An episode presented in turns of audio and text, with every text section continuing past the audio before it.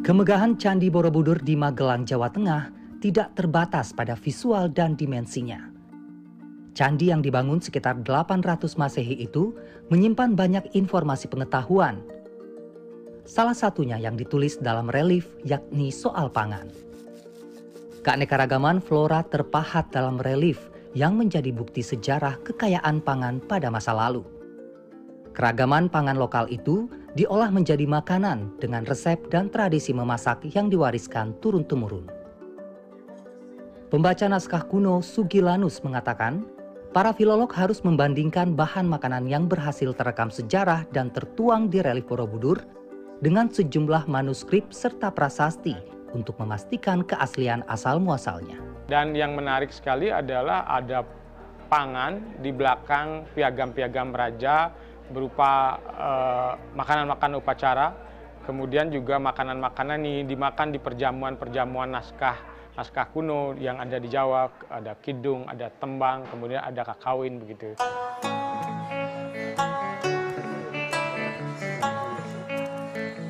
Chef asal Prancis yang bermukim di Yogyakarta, Camille Messard Combe, mengolah bahan pangan dari relief untuk dihidangkan di atas meja. And then from the relief, you move it into table like this. Would you explain uh, what kind of grains or uh, seeds that you used? Okay, the, the, idea actually was to, um, but it's amazing that uh, on the reliefs of uh, Borobudur temple, uh, you can find about 150 different staple food here. And mainly, most of them are still uh, uh, mainly available here in Indonesia. Yeah? Yeah. But um, as a matter of fact, um, they are less and less used uh, uh, by uh, people ya. Tantangannya adalah bagaimana menciptakan rasa dari bahan kuno yang jarang digunakan. This time I did um, uh, curry with it, or I just roasted um, the seeds. This is the seeds. So these are the seeds, and uh, the funny thing is, uh, seeds are once roasted, they really have the taste of chestnut. All right. Yeah, it's really similar. Yeah, the, the smell also, right? Tex texture and, uh, and, yeah. and the taste. Yeah, okay. the smell of course. Yeah, and. Um, So this you can we we can uh, find many um, uh, relief where you can see this tree with uh, that that fruit yeah, growing on it yeah, and kind of very detailed actually yeah. Pada relief Borobudur, tanaman kluih yang sedang berbuah dipahat dengan karakter daun dan buah sesuai dengan aslinya. Bentuknya menyerupai sukun. Kluih atau Artocarpus camansi adalah sejenis pohon yang buahnya berkulit keras dan berduri Biji kluih memiliki rasa seperti chestnut atau kastanya. Sementara itu Jawa Wood menjadi salah satu padi-padian yang banyak ditanam dan dikonsumsi. Tumbuhan bernama latin Setaria italica itu merupakan serealia lokal Indonesia berbiji kecil atau millet. Dua jenis bahan pangan itulah yang dikreasikan Chef Kamil dengan teknik memasak ala Prancis. So here I took some uh, yellowfin tuna. Yellowfin tuna. Uh, hmm.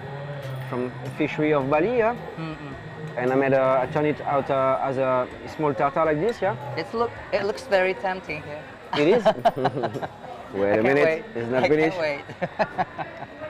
and what because I like to give um, extra kick, yeah. Okay. So this is a, um, a chili chili um, uh, oil that I make myself, yeah. Oh. So nice. with few, um, let's say, uh, few spices, yeah. Bagi Chef Kamil yang sudah tinggal di Indonesia sejak 2008, rasa pedas mungkin tak asing.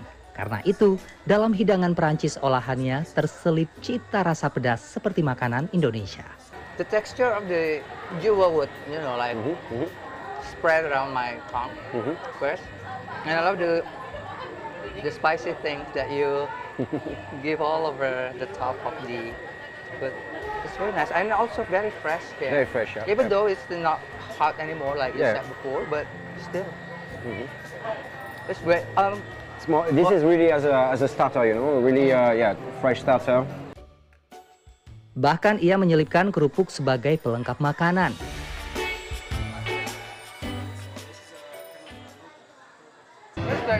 Indonesian, right? It's very Indonesian. Kita nggak bisa makan kalau nggak pakai kerupuk katanya. uh, let's say this is a, a sweet and uh, how to say um, soft, soft taste, Okay. and of course we get the crispiness from the this opak here, Yeah. which is uh, very crispy, very very nice taste. Yeah. Melihat bagaimana Chef Kamil mengolah bahan pangan lokal, Tebersi terasa bangga betapa Indonesia sangat kaya akan hasil alam. Namun, ahli food biodiversity Helianti Hilman menyayangkan masih banyaknya petani lokal yang merasa inferior sehingga perlu pemberdayaan berkelanjutan. Kebanyakan mereka yang dari remote and rural Indonesia mereka they feel inferior. Gitu. Kalau padahal mereka keren abis gitu kan mas deh saya lem, lep, lem- lepas di hutan Kalimantan atau hutan Papua you will not survive. They know exactly oh ini bisa dimakan. Oh kalaupun beracun cara ngilangin racunnya bagaimana ngolahnya bagaimana. It's just amazing. Such a talent that we have to appreciate. Nah itu yang kita mau munculkan lagi. And you really you really can eat what you saw on the reliefs of the. Borobudur temple, yeah. Yeah. Which is kind of the yeah the amazing amazing fact, yeah. Mm. So actually, what we have here is very rich in Indonesia, Very right? very very very we rich. have story. Yes. We have history, Yeah. very like very long time Yeah. ago. Yes. And then we have here, Just like have to look around us, exactly yeah. Just have to look around and and pick up what you would like anything to create something do, new. yeah? Thank you so That's much, yeah, You're welcome. for the inspiration and probably for farmers and That's then other chefs can also right. get inspired to have you know like the creation like this. Ya, inspirasi bisa datang dari mana saja dan dari siapa saja. Tinggal bagaimana kita memanfaatkan berkah yang ada di alam. Terlebih, kekayaan pangan itu mengandung nilai sejarah yang panjang.